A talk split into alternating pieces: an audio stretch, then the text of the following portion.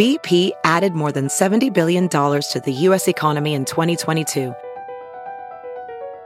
Investments like acquiring America's largest biogas producer, Archaea Energy, and starting up new infrastructure in the Gulf of Mexico.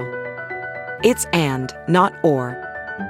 See what doing both means for energy nationwide at bp.com slash investing in America. This is Merriam-Webster's Word of the Day podcast for Tuesday, July 6th.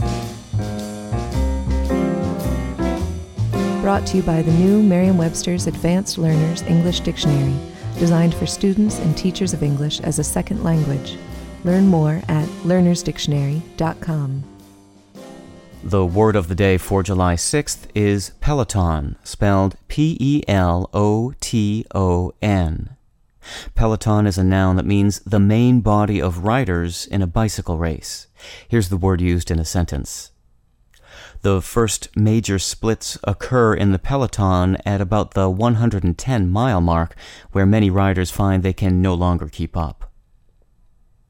If you've ever watched the Tour de France on television, you've seen the peloton, the brightly colored pack of riders making up the central group.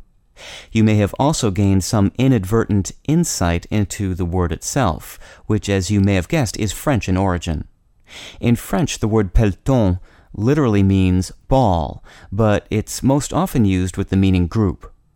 It's frequently used in the bicycling context, just as in English, but it can also refer to a group in a marathon or another sporting event. The French word peloton can also mean squad or platoon, and since we've told you that, you probably won't be too surprised to learn that it is also the source of our English word platoon. I'm Peter Sokolowski with your word of the day.